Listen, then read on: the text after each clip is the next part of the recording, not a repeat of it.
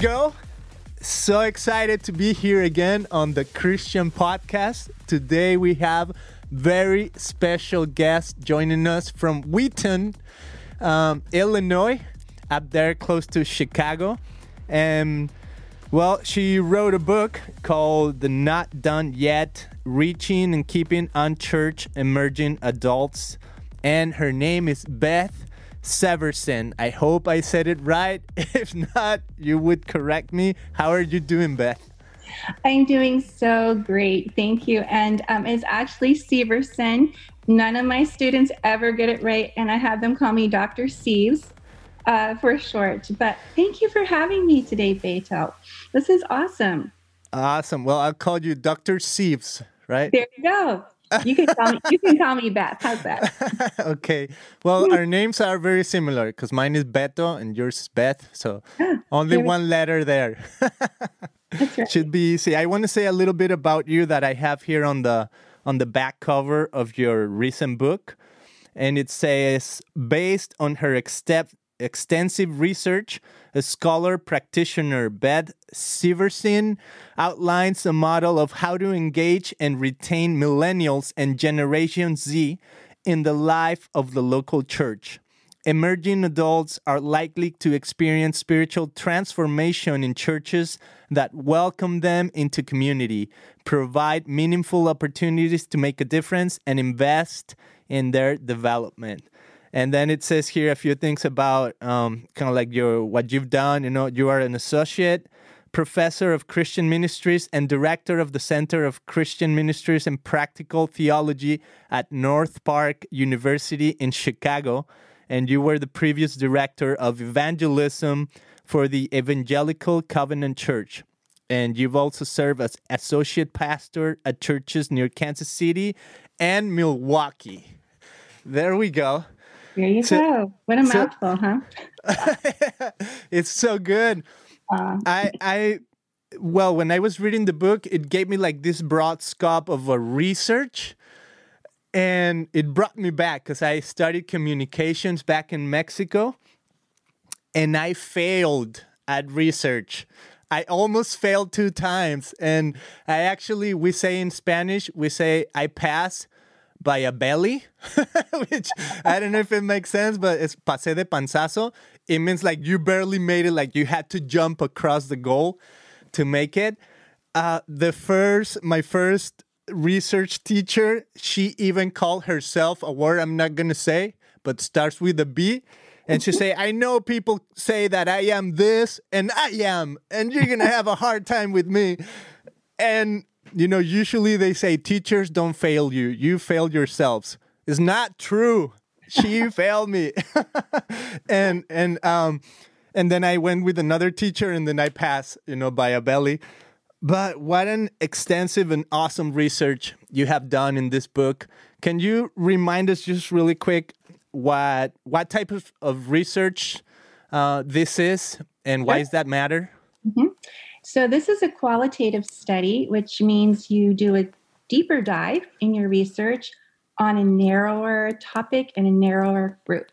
So, I did do a quantitative survey uh, of my small denomination of 875 churches to find these churches that were doing an outstanding, effective, having effective ministry among young adults. So once I found 19 to 20 churches, then I interviewed the lead pastor um, for a couple hours, the emerging adult who had come to faith in Christ at that church uh, and had incorporated into the life of the church.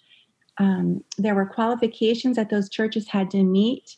So I had to narrow down and find them and then um, really dug down deep in each church to find out what's happening in that culture and the leadership. Are there any patterns there among these different churches from both urban, suburban, uh, monoethnic, multi ethnic uh, communities? Some with um, mostly male leadership as far as senior leadership, but a couple had female leadership. Just trying to find out is there anything that we can transfer? Anything transferable at all? Any patterns across the churches?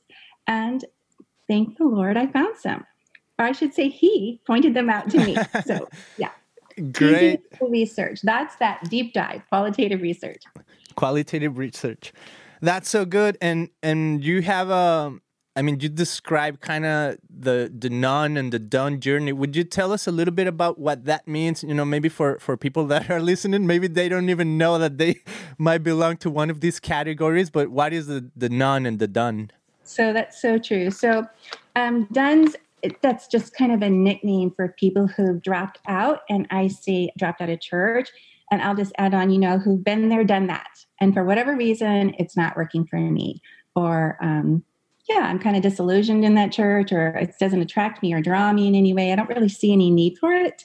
And I'm pretty much just kind of indifferent towards church. Hmm, take it or leave it, but mostly I just leave it in my life, right? Mm-hmm. And then the none are people on, um, so we had just have the general, we have the um, census right now, correct? It's going out right now. So, along with the census is the general social survey.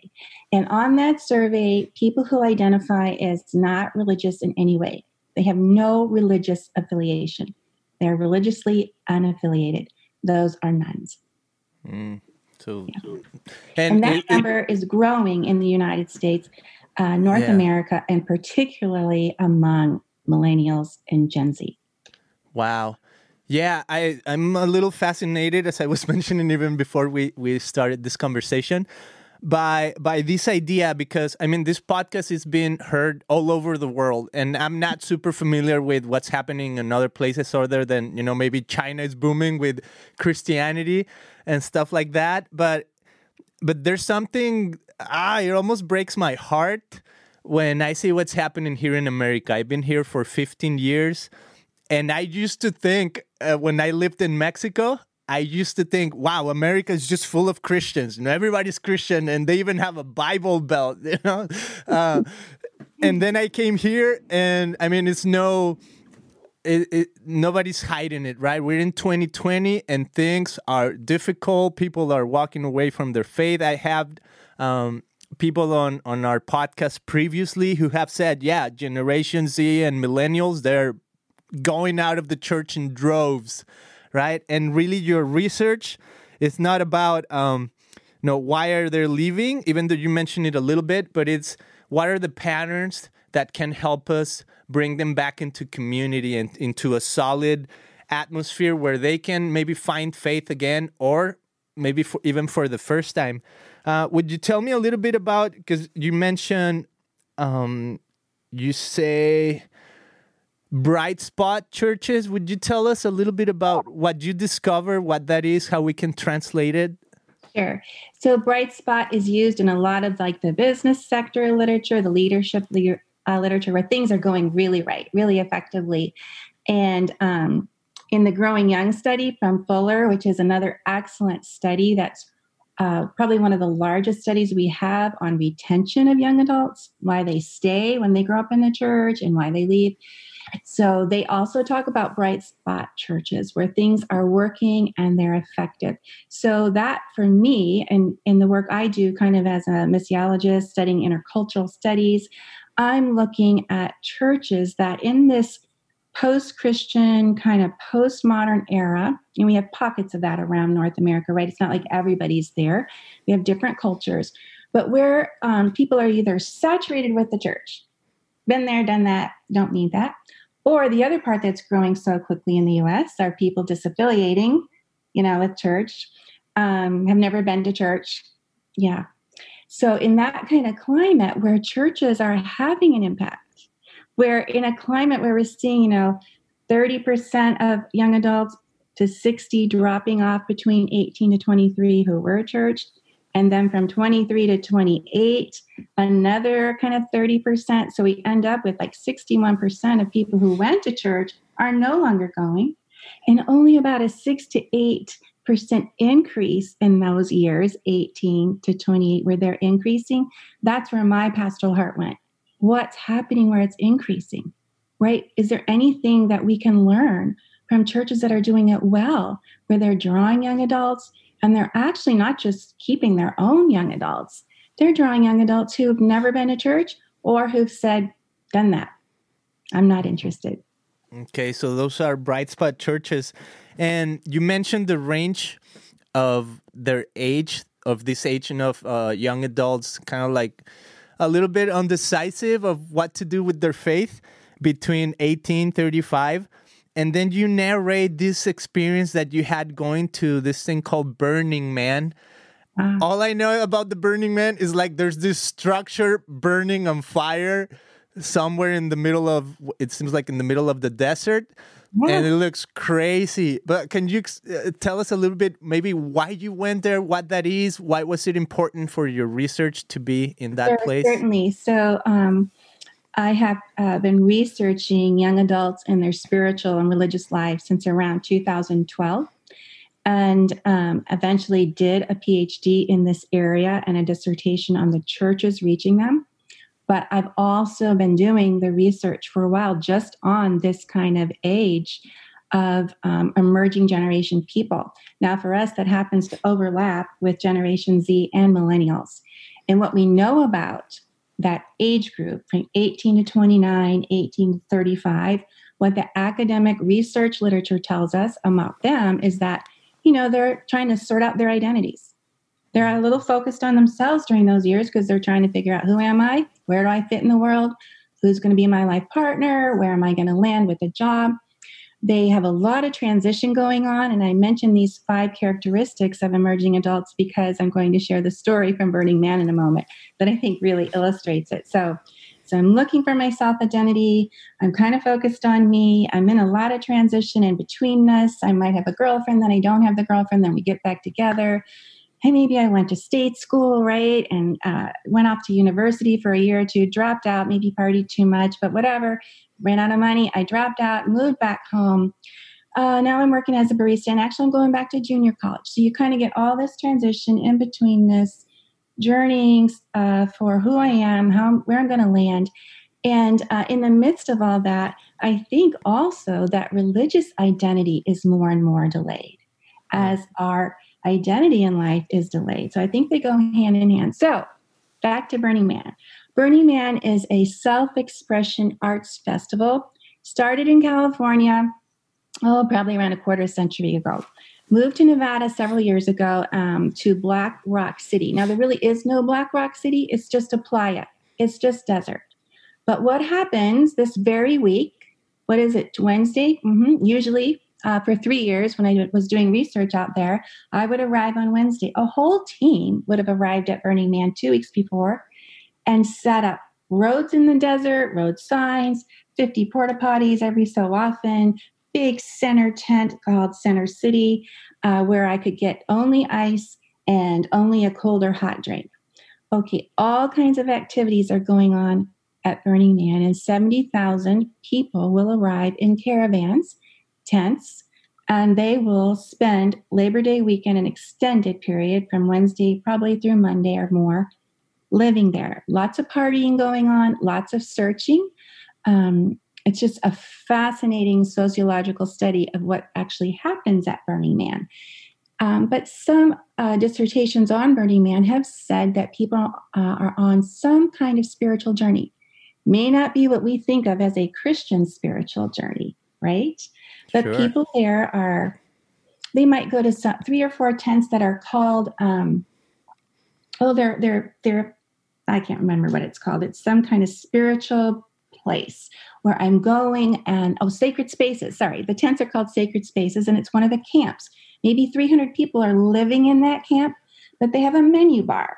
And you might go in and you want to find out more about astrology, or you might want to find out about reggae, or you want to find out some kind of spiritual experience that you want to encounter something spiritual right? My I have rocks in my pocket. I'm going to give you one, and there might be a special force somebody believes between you and me and this rock. I mean, the spiritualities are just very diverse. But interestingly, in my research and my fellow colleagues, many of the young adults there, and there are people of all ages, are actually coming out of Mormon, Christian, and Judeo faiths. Mm. And um, there are a lot of eclectic spiritualities. So, another word in my research I know you wanted to discuss today is bricoleur. Mm-hmm. What's a bricoleur? What's a bricoleur? yeah, and bricolage, right? So, this French sociologist used the word to do it's a means tinkerer. And he uses it to say people who cut and paste and put together mm. certain things to make them work. So another sociologist applies that to religion. Um, and after the baby boomers, that many young adults cut and paste and patch together their religion from what? We have so much available to us today online from all different kinds of spiritualities. And that's what you find at Burning Man. So I was interviewing them to find out more about what they believe in. Wow.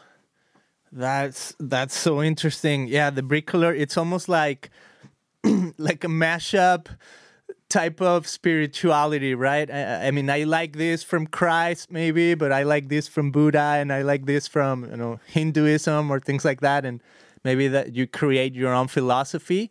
Yeah, so, I, I kind of call them Christo pagans, uh, wow. using it in a very contemporary way. That wow. you know, I might have come out of a Judeo-Christian faith, but you know, I love African drum music and, you know, there's a little of this going on, little paganism. They won't call it that. You know, I'm using names and models that people might not use of themselves. But as we try to come up with social descriptors of them, um, mm-hmm. um, all kinds of interesting things are happening at Burning Man. So I'm not encouraging people to go there unless God really calls you to do ministry at Burning Man. But let wow. me give you one more example at Burning Man. Sure. Every year there is a brand new um, temple that's built. And at the end of Burning Man, it's burnt. But if you go into the temple, they're beautifully constructed. You will find an altar there. You'll find people praying, people meditating. You'll find shrines. Maybe someone got a very unkind letter. It will be pinned up. Maybe someone's lost a friend, a wife, a mother. There's pictures of those people. And so there's some kind of spirituality, some kind of, for some, a catharsis of pain, for others, a, just wanting to encounter something beyond myself there. Wow, that's so interesting because it really portrays this, this sense that they are seeking, right? They are seeking for something more, and I think as humans, and I mean, you are a, uh, you have way more education than I do in in sociological studies and this uh, maybe psychological and all of that, but it seems like as humans, we're always trying to discover more to our humanity, right? More to who we are, more to our existence on earth, more to like the bigger questions of I mean even when you look at science, you might discover, okay, yeah, maybe we came because of a big explosion. But why? Right? Why, why does that matter? And why does life happen? And why do we have this ability to even conceive more life? So there's like these bigger questions that I feel like people are are yearning for and they're looking for inside and they're really trying to discover. And i think you know maybe that's why i was like intricated by this burning man experience. Like what is that? You know why are people going there? And and it's really a spiritual journey. You know they are some for some. I think you're absolutely right. And then i would say for others it's a big party. Yeah, you know, it's just a true. big party. So, uh, 70,000 people, a lot of different motives for going. Mm-hmm. And as I was saying, you know, some of them are seeking, you know, maybe just partying or seeking for more spiritual uh, experience. This remind me of there was this guy here in Orange County called the O Seeker, or he went by the by, by the name O Seeker, and he was in a publication called the OC Weekly, which is a weekly publication, kind of like uh, you know what's going on in the neighborhood. You know, music events, uh, yeah. coffee shops, even you know where can you get uh, things like marijuana and things like that, right? So, anyways, there was this guy named the O Seeker, and I read it a few times and was so interesting. I don't, I never knew his background because he's almost like an anonymous um, person. Mm-hmm. But it was so interesting because he would narrate every week going to a different church, to a different congregation in Orange County, and then describing his experience almost like from an outsider. But I, I love the term. I mean, it was clever, you know, the O seeker, because at the same time that he was almost like mocking and making fun and and mm-hmm. just trying to be silly with with his approach to church, you know, like, oh, I went to an older congregation, I went to a hipster congregation, that type of stuff.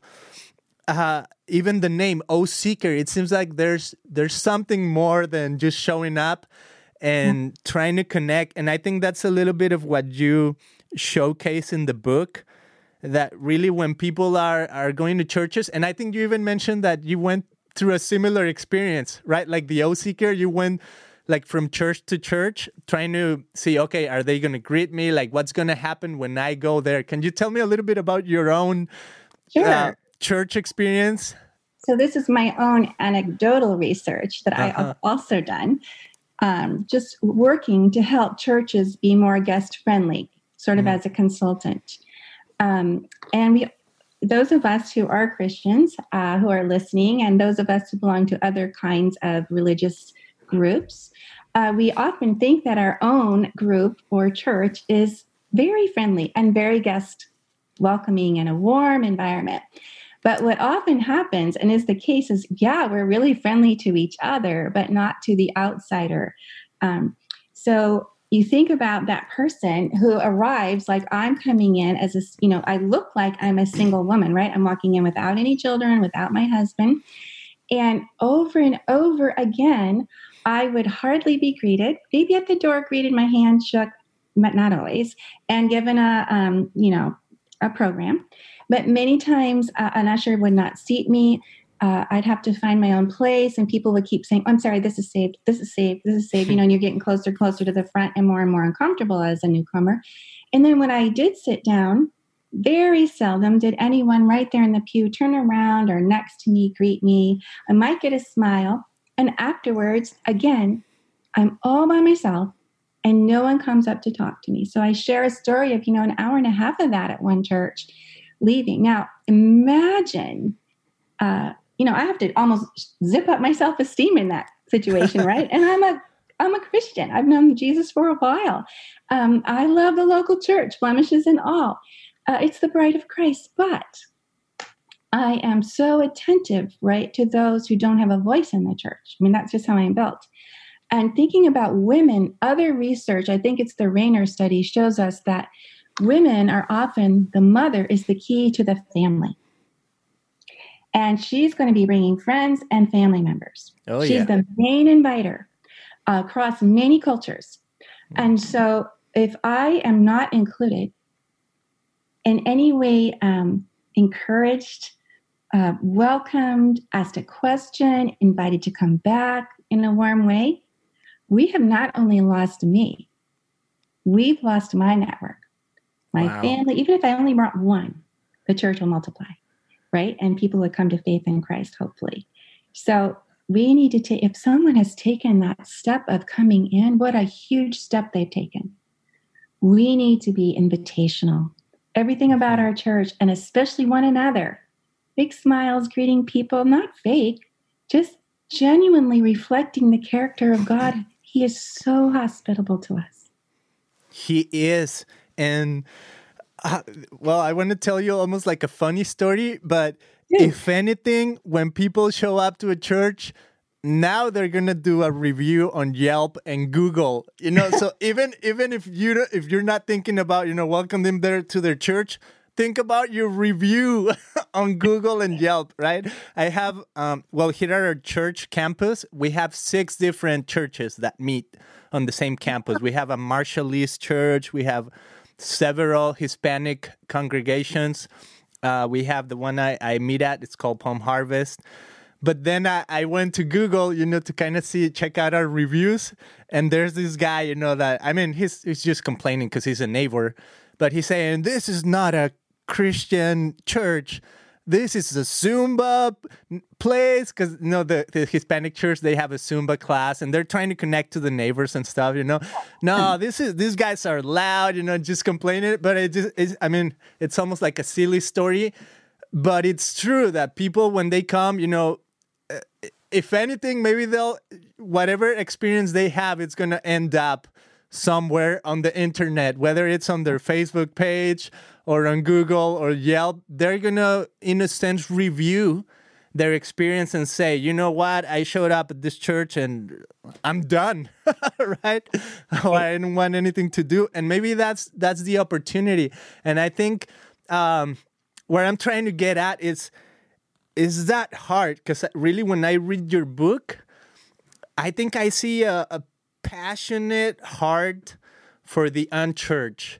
I see a, a, passionate heart that really wants to welcome them, but more than just welcome them into our you know, physical churches, is welcome them to our faith, welcome them to the Lord, welcome them to to a journey with Christ, which could be life transformative and life changing. Can you tell me a little bit about where that heart comes from? You know, I, I mean, some of your bio it's you've been associate pastor but why that heart for emerging adults where does that come from i mean are you a mother where or just... i am a mother i have three emerging adult daughters um, wow. right in this lifespan stage and two son-in-laws and a fiance uh, so I have a huge heart um, for this age group. I also live in community. My husband and I, we're just passionate about young adults. So uh, yeah, there's four or five young adults that live in our home. We have Tuesday night gatherings, you know, blah, blah, blah. But I will also say my own personal faith journey is coming to faith during these years where I had been churched and did not have a good experience. Um, I'm actually very eclectic. I came out as a little girl and I was Catholic. Then my parents divorced. And that's how I became a Protestant. My mom went back to Protestantism. And basically, she said, I'll drop you at the Catholic Church, or you can come with me to the Protestant Church when I'm eight. Wow. that's how I became a Protestant. But um, I have family in both. So, huge heart for folks across different kind of faith journeys. And then um, have studied the disillusionment among youth towards church and institutions during that 18 to 30, early 30s stage of life. So, um, my journey was three young adults, three women pursuing me, you know, week after week in friendship, even though I was a party girl. And I would laugh at them and I'd say, No, I'm good. I'm good. I'm having a great time. They did not in any way step away from me they kept saying, Hey, you want to go um, out for dinner? Hey, you want to go study together? Hey, we're going to go do this basketball game. They were a little safer than my friends and they were a little more genuine. I mean, I felt like they really cared about me. Um, and if I were out doing some destructive behaviors, I don't need to name them all, you know, they didn't judge me. They just kept staying in friendship. So finally, they wore me out. And one time they kept inviting me to this Bible thing. And, you know, they didn't get offended when I laughed. Let me go to some Bible thing. Are you kidding me? But I went. I mean, like I wore out and I just thought, I'll go tonight and then I can tell them, you know, I'm good. Didn't work for me, but I'm so happy for you. So I go that night to this Bible thing of college students and high schoolers. And what happens? I have never seen compelling Christian community before. Like wow. people really caring about each other over a meal, over, you know, I've never seen worship in a way that I could relate to. You know, it's not the organ, it's not um, a cappella, it's, you know, it's not all those formal liturgies. It's more just heartfelt expression, people closing their eyes, just entering in, leaning in, just kind of a raw experience I'm having in a way many young adults experience today who describe their faith journeys. And um, they were talking about the Bible, scripture, like it really mattered and was relevant to their faith. And I think I just was so intrigued. And it was the beginning of my journey. You know, I started I would say the Holy Spirit began to draw me to Himself, particularly at that moment in time. And I continued on that journey. Wow. And so you're saying this happened when you were younger? I know, and I'm ancient, right? So some things might be similar, but I would say, yeah, this happened in my um, young adult years. Okay, so and then how is how are you helping your own kids maybe beyond i don't know. Just how, how do you help them have their own journey? And maybe at the same time being a parent kind of like allowing them enough space but at the same time i don't know maybe bringing in your own your own journey as something to maybe be inspired by. Eh, how do you do it? Well first of all in my particular culture um, my children have been raised you know, to be very independent. Like I've applauded that, I've encouraged it. I've tried to give them my husband have tried to empower them to take leadership uh, at younger ages. Um, but we did send them all up to college. And um, I'm not saying whether it's right or wrong, our involvement in their families, in their lives. Um, we're all very, very close. Everybody speaks their mind in our home. Uh, and they don't always agree with us, and they have total freedom to do that. Um, I think, you know, God is working in all our lives at different stages. We definitely do not share all the same convictions. And that's the question I have for the Holy Spirit when I get to see the Lord face to face is if we have the same spirit and we are one in Christ, why do not we have the same convictions at the same time? Wow. So yeah, there's those tensions. There's the, uh, also as a mother, you learn, um, you, at least for me, I feel that I have learned in parenting at this stage when they get over 18 19 20 and i don't expect everyone to agree i don't expect this is correct across different cultures but to share my opinion when i am asked by my children. And only then. So not to be constantly telling them what i think they should do. I wow. had 18 years to be parent coach now i'm mentor in many ways not best friend at all I'm just seeing we're very close. It's more of a uh, when they invite me, Mom, what do you think about this? Or we're in the middle of a big discussion at the table. You know, I may not say what I think right away. And then eventually, Mom, what do you think? And I'll say, Well, you're probably not going to agree with me, but I'm not afraid to say what I think. But yeah. I'm not going to be constantly telling my young adult what to think because they're going to need to differentiate from me. And if you mm-hmm. look at the literature on spiritual lives of young adults, Many times they're differentiating from their parents through church because they think it's one of the ways they can get away with, right? Oh, they yeah. know they're not really pleasing mom and dad by not going to church, but maybe it causes less tension than other things. Yes. So they're finding their own way, and um, not everybody is where they will be either. That's true. Yeah, and I've seen I mean, it's like I was saying, you know, this is this is it's almost like everybody knows, you know, everybody I talk to is saying same thing, you know, yeah, the the, the youth is walking away and things like that. Um, and I find similar patterns, you know, even here with with our pastor and sometimes their their children and you know the elders and their children not really being involved in the church, but that's I think that's so key what you said, and, and I think I read it in the book too, that sometimes the going to church disaffiliation seems like the least piece that can hurt, but but also almost like the opposite happens in the spiritual heart, right? Because I, I feel like in the spiritual heart is like no but you you're not walking away from church. You're walking away from god you know and in a sense it almost feels like you're walking away from me right? Like you're tearing something apart. And well i mean i'm not saying this is the experience for everybody but it's something i've maybe noticed you know and i i think there's uh and really again what i love about the book is that I, I almost like see your heart trying to pour out for churches to to to be concerned in a good way about how to approach uh, engaging with emerging adults. That's right. right. And yeah. you have like five, at least from what I saw, like five almost like main approach that we can have for churches. Can you mention a few of those? Yeah, and how those can help? So this is, I think, the heart of the research. There's lots of other, I think, um, information that would be really helpful for people to think through in the book. But what I did find across these churches was this pattern of what I call invitational practices.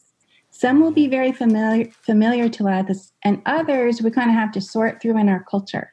And so, even as I share them in a moment, I will say, I know, I kind of even know which ones you're going to push back on. Not necessarily you, Beto, but some of our listeners, I get that.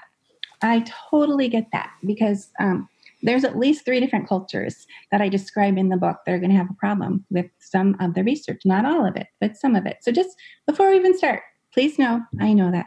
And what I ask people to do is just listen and then be attentive to the Holy Spirit. Uh, what of any of this research could work in your church and might the Lord guide you to implement? And I'll be very honest. Um, there is not a Hispanic, Latinoa, Latinx church in my study. I just say that flat out. But I'm in a denomination that is um, has many such churches, and I have spoken in many contexts, and many of my students probably have are from this particular ethnic ethnic background. And when I speak, they will line up to talk to me, the young adults. This is my experience. This is my friend's experience. What can I do in my particular church to help in these ways? I'll have young adults from more liturgical backgrounds who will say the same thing like, I know this won't all work, but there are a few things in here that I think would really work. So I hope that intrigues you enough. Now I'm going to start to maybe just lower our audience, any barriers right away, to just listen and know that I got you. That you might say, I don't think we can do that here. But mm-hmm. what could you do? So, what were those five kind of invitational practices? The, and I named them all eyes because actually it's a handle to hang on to and uh, easier to remember. And it's actually what's happening. And the first one is initiating. People in these churches had relationships, they had initiated relationships with people who were unchurched. Um, it, and it's not like they have their church life and their unchurched life. They're who they are all the time. And um, so, in those relationships that are very deep with people who don't go to church, they're not afraid to say, I'm a Christian, or when it's appropriate, no bashing, and no shoving down your throat. But when it's appropriate to say, you know, I'll pray for you, or to connect um, the experiences, connect the dots, the experiences my unchurched friend has had with maybe what I just heard in uh, Sunday school or what my pastor just said, and connect dots for them. Oh, wow, you know, I just heard a message on that and it was so helpful. There's two main points. Can I share that with you? You know, I mean, I'm just being vibrant in my own faith, right? And I'm not talking about this all the time. Just as the Holy Spirit prompts me, just as life goes on, um, I'm having, I'm doing life with non Christians. Make sure you have some in your life, hmm. initiating. Okay, so I'm doing that a while. Well, it's really important that people have a Christian community, right? So they can come to faith. So eventually, when the time is right, it's inviting.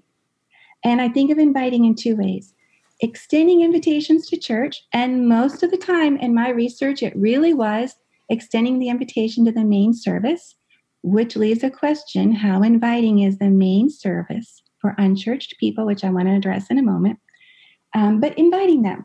So let me tell you a quick story. I love stories. Yes. I? Okay. Yeah, I love so, stories too. okay. So I hope the book is full of stories, just so you're hearing the stories of the young adults transforming and the church is making a difference. We need both those stories. So I'm, I'm thinking right now of, um, yeah, let's start with Michael. So Michael's in the Chicago area and um, very interesting. He, he's never been to church, but his mom was a churchgoer and she got pregnant in high school. And pretty much the church had nothing to do with her after that. She didn't get help. She wasn't in community anymore. And you can imagine the script, the narrative about church that both this young woman and her son subsequently believe about church. Church is not for people like me. And what else? Church is judgmental. Mm. And if emerging adults hate anything, it's judgment, right? They're sick of being judged. And you won't find any bashing of generations, millennials, or Gen Z in this book. That's not what the book is about. So young adults felt really judged. So now he's gone through college, and after college, uh, he's got a new girlfriend, and she goes to a church. It's a multi ethnic church, and she invites him a few times, but he's not interested. And you know, she's being careful how far she's going in her relationship with him, but she's really trying to get him to come to church, and um, and but she really cares about him, and so he gets in a job he absolutely hates and a whole lot of emerging adults are in that situation too. Work all those years of college or training school or whatever, or maybe I didn't get the privilege of going to college and I'm stuck in this job. I'm stuck here. And they're hurting. And she he just gets one to the point where he hates his job and the travel so much he's just broken. And she says, "You know, I think Peter, my pastor. I think he could help you. He does a lot of like one on one with people. Would you be interested? And so she invites him to come to like a Sunday night dessert thing and just meet Peter. So it's church. He comes and um, they meet Peter, and Peter says, Hey, you guys want to get together uh, maybe in about two weeks and um, we'll just have coffee together? So they do. And eventually, uh, Michael starts meeting with Peter one on one, maybe once a month, every six weeks, and his life begins to transform. He is not a believer, and yet his lead pastor, and he's not coming to church every week, so he's really on the periphery, if not outside the church. But his lead pastor is investing in him, mentoring him, even though he's not a believer, spending time with him, and eventually his life begins to transform. She's also invited him to her small group. He's coming to small group and experiencing Christian community that's vibrant, compelling. He's not a Christian, and yet he's included in Christian community. And what happens in those communities? Oh, loving on each other, talking about their week, talking about God, maybe talking about the sermon, doing Bible study eventually. He's reading the Bible with other people. They pray. He's praying. There's worship there. He's either observing or participating, and he's getting to do what I call I told you about this identity formation stage He's having time inside the church, inside community to kick the tires, look around, try it on. Does Christianity fit me? Do I identify here? Do I want to commit to being a Christian? Now, that's just one person's journey, and I have so many I wish I had time to share. But you begin to see these practices. So, first of all, someone has initiated in the church a relationship with Michael. Mm-hmm. She's very invitational, and she invites him into church. Her pastor is very inviting and spends time investing in him. And she includes him, which is the third eye, initiating, inviting, and then including in Christian community in her small group. He's mm. included. Now, young adults generally come in three ways after they're initiated with and invited. They're either included in Christian community, it might not be sequential, or they're invited into service. Many times they're like, they come to the first Sunday service and somebody says to them, Hey, you know what we're doing this week? We're, we run this homeless shelter and we could use people helping with meals tonight. You want to come out or Wednesday night? We could really use your help at youth group or wherever. Never unsupervised. But that young adult is just scooped up, invited, not pressured. That's the other barrier for young adults judgmentalism and pressure. Don't pressure me. Wow. So somehow these churches are invitational without pressuring, but they're saying, jump right in with us. We could use your help if you'd like to. Anyone here, you don't have to believe in Jesus, anyone here can enjoy community and can enjoy serving.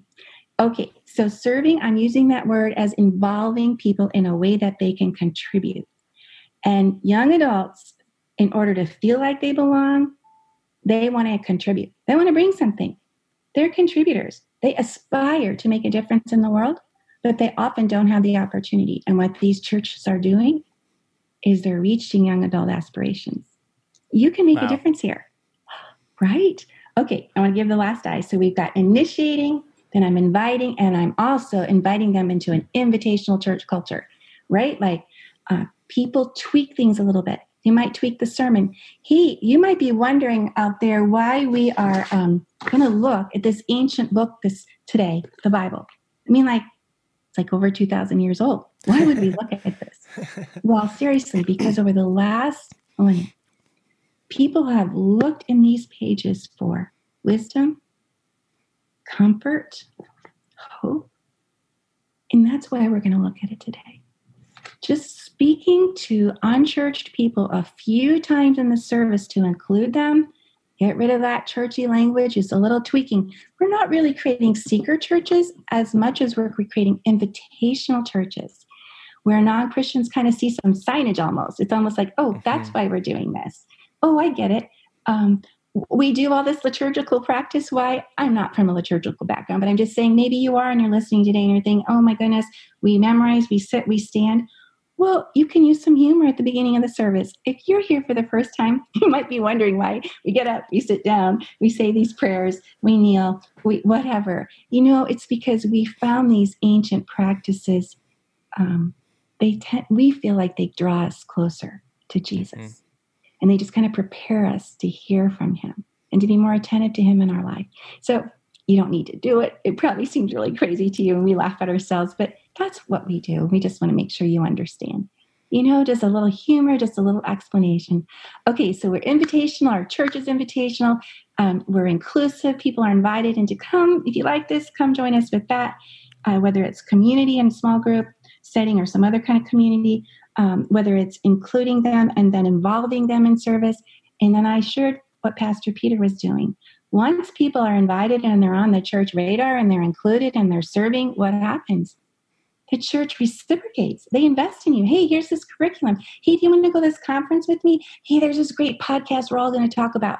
And I am getting networks. Yeah, this one. I'm getting networks of new friends, right? Relational networks. And people are investing me in me. They notice me. They're caring for me. Um, they're doing one-on-one with me. Hey, let's let's um, debrief how uh, that Bible study we just did together went. Let's talk about that because next week I want you to co lead with me. What? Wait. Well, you know, I'm not really a Christian yet. That's okay. You've been watching how I lead. We'll do it together. You're just going to ask some questions.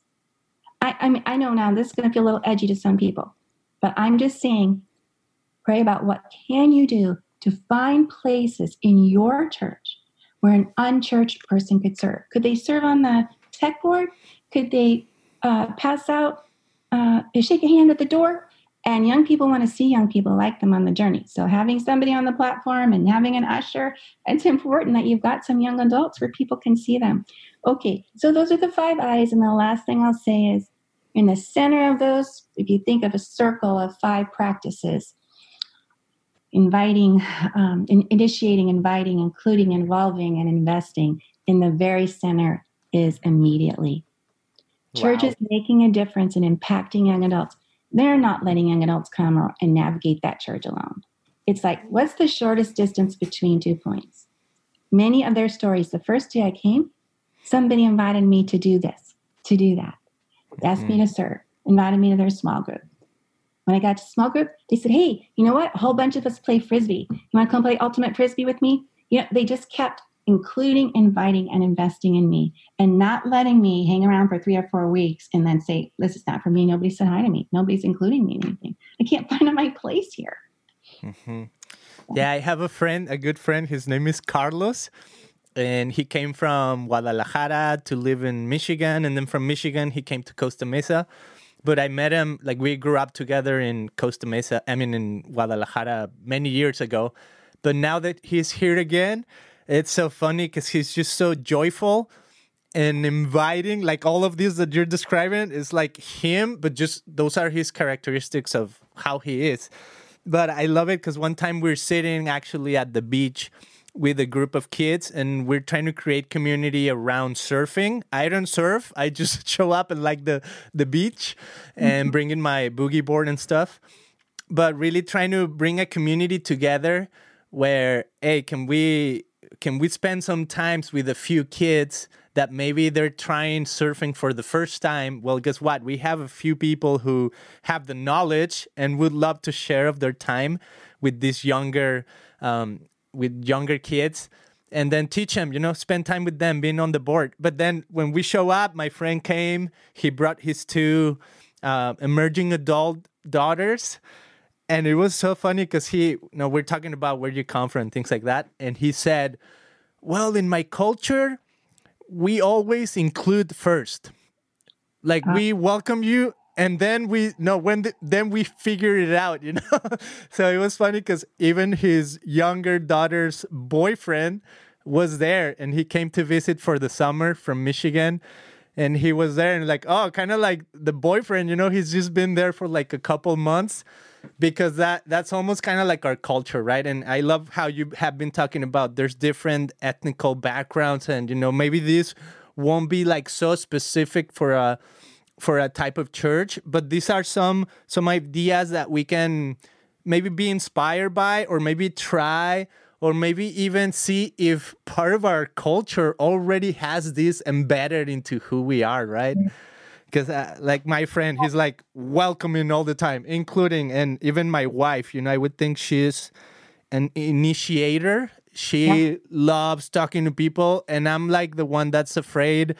I'm like, ah, I'm even like this. I love because it's like we're talking about a book, and but if you would tell me God talked to the like if if if I would meet you in the street, I would probably not talk to you because I'd be like, no, I'm scared. Like I don't know her. You know, like who is she, right?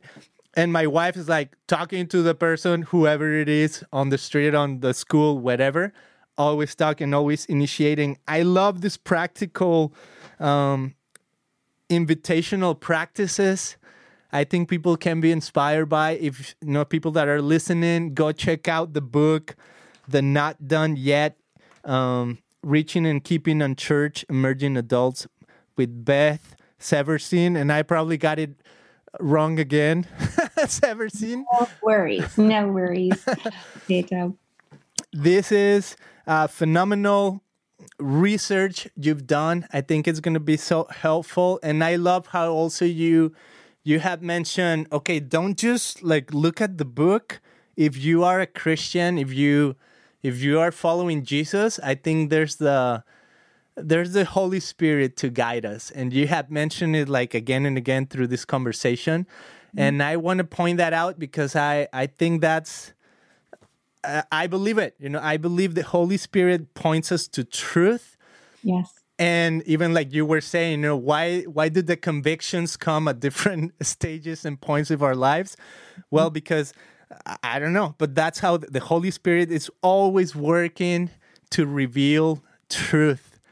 Truth in ourselves, truth around us, truth in nature, the truth about God in in in all of our in our atmosphere everywhere and mm-hmm. it's about paying attention so if you are a member of a church of a clergy of a no you're a pastor or you're a church leader I think that would be like the first invitation. You know, invite the Holy Spirit to guide you. And then mm-hmm. once He guides you, well, maybe He guides you to grab a book like yours so that you can be inspired, have even more ideas. I love how also you said there's tons of stories in the book. Um, and I love it, you know, because it, it's almost like tangible. We're not just saying, oh, "Okay, this is a study, and this is this is what." No, these are stories of real people that have experienced transformation or journeys that we can look upon and maybe start to see those stories in the people around us. And that is my hope. And I think uh, this is great because, uh, like I was saying at the beginning, I don't know necessarily where the church is at globally, but I kind of see what's happening here in America. And I want to be inspired by the stories of transformation Mm-hmm. And even if we can learn you know, from from our fellow brothers and sisters around the world that maybe have showcased these five um, eyes, right? And I was even like talking to Brian Sanders a couple weeks ago, and he was saying, no, some of the people in the in the South, in the global South, it's almost like this is their nature, you know. And now when I I have this like almost sociological terms. It's like, yeah, I think you know sometimes the churches in in Latin America or in the global South they have been by nature they have been initiating, inviting, including, investing, and involving. So those are so yeah. good, so practical, um, and also gives us a little bit of sense of how relational the kingdom of God is. Oh, right. Amen to that. I completely agree. It's interesting what you're saying because I was sharing this at um, Urbana, which is a big conference, 17,000, mostly for college and young adults. And a Hispanic young woman came up to me and she said, I have been trying to get um, our, she said, a bunch of us in the youth and uh, being both college and high school, she goes, We have a whole bunch of friends and we realized that if we invited them to the movies, and it's it's a G movie, and we paid their tickets, then they come out afterwards to youth group with us. But we cannot get our parents or the elders at our church to help. And so, you know, we chatted some more and she took my email and she wrote me a few weeks later, oh, they gave us the money for the tickets. And she said, we got 65 young adults to come out. wow. And so I just end with that story to say, we, we do need to listen to our emerging adults and mm-hmm. talk to our young adults, especially those who love Jesus, and find out how can we empower them to reach their friends because these five practices are attractional. These young adults who had been invited and who had been included and involved and invested in after someone initiated with them, you know what? They're inviting. And it's like a discipleship wheel of attraction. And not just one, two, or three friends. They're inviting. As I talk to them in the research, eight, nine, ten. My friends, my uncle, my aunt, my stepmom is now coming. Uh, and my boyfriend is coming. He brought two friends. And isn't that what we want? Mm-hmm. More unchurched people coming who can have the opportunity to experience um, trusting and following Jesus. Yeah, eh, this is great. I have it's reminded me first of all of maybe something that I need to say almost like as as a confession, you know, and maybe I just want to make it broad so that people listening also don't feel uh, like they failed because mm-hmm. I feel like in a sense when I when I hear some of what you're saying, I can see the points where I failed in not using this, in not being inviting, or maybe not being not investing in the emerging adults or not being inclusive.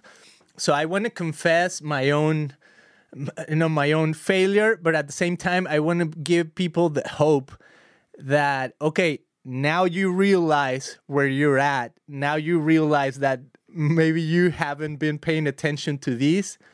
But I think with God's grace, there's always been the get up and walk again, right? Get up and do it.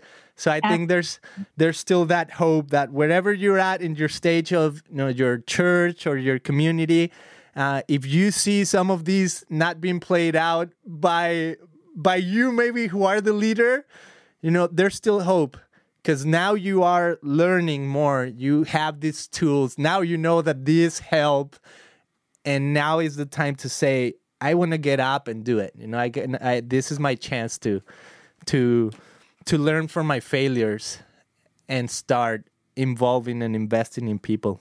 Right. That's what that's what I wanted to say. Um, that's awesome. I trust that we are all right on time in God's economy. You know, we lament and then we're resilient. And you don't even have to be an extrovert. You can do some of these practices as an introvert. I give some ideas on that too. So cool. Well, yeah, bless the Lord, Beto. It's so good to be with you. Thank you so much for this time. I really enjoyed this conversation. I think people are going to be uh, so benefited. This is going to be so fruitful in so many ways. Uh, there's still hope for the church. There's still hope for emerging adults. There's still lives being transformed. The Spirit of God is still real. And now, now I'm some like I'm preaching, but this is true. I love it. I'm so confident in in God's church to prevail because he said it was. And I'm confident in that and I love that you're stepping in and offering some practical tools for the church. So thank you so much Beth for this time. Is there any last thought or blessing you want to even um, mention to the audience? I know you you have you're a pastor, so maybe you want to bless us with. Yes, you know... I'd love to bless you. So, Father, we ask that you would please equip us in every way, um, use us to further usher your kingdom um, on earth and into the lives of the young adults that we connect to on a daily basis.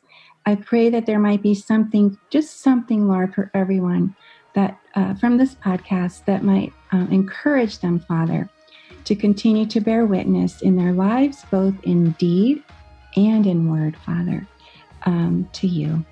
Thank you, Father, and would you please um, bless each listener and keep them, Lord. In Christ's name, amen. There you go. A blessing by Beth Severstein here on the Christian Podcast. Thank you so much for your time.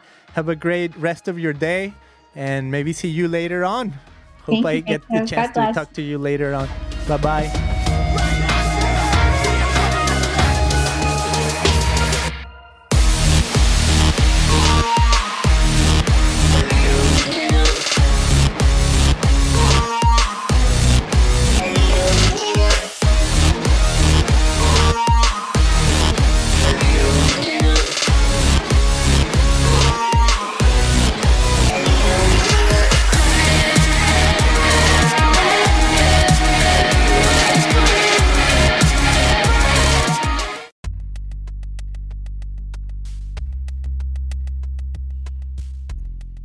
Thanks for listening to this episode of Christian Podcast.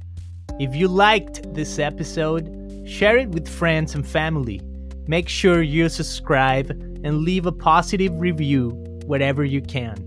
You can also visit ChristianPodcast.com to learn more about our show. Hasta la vista.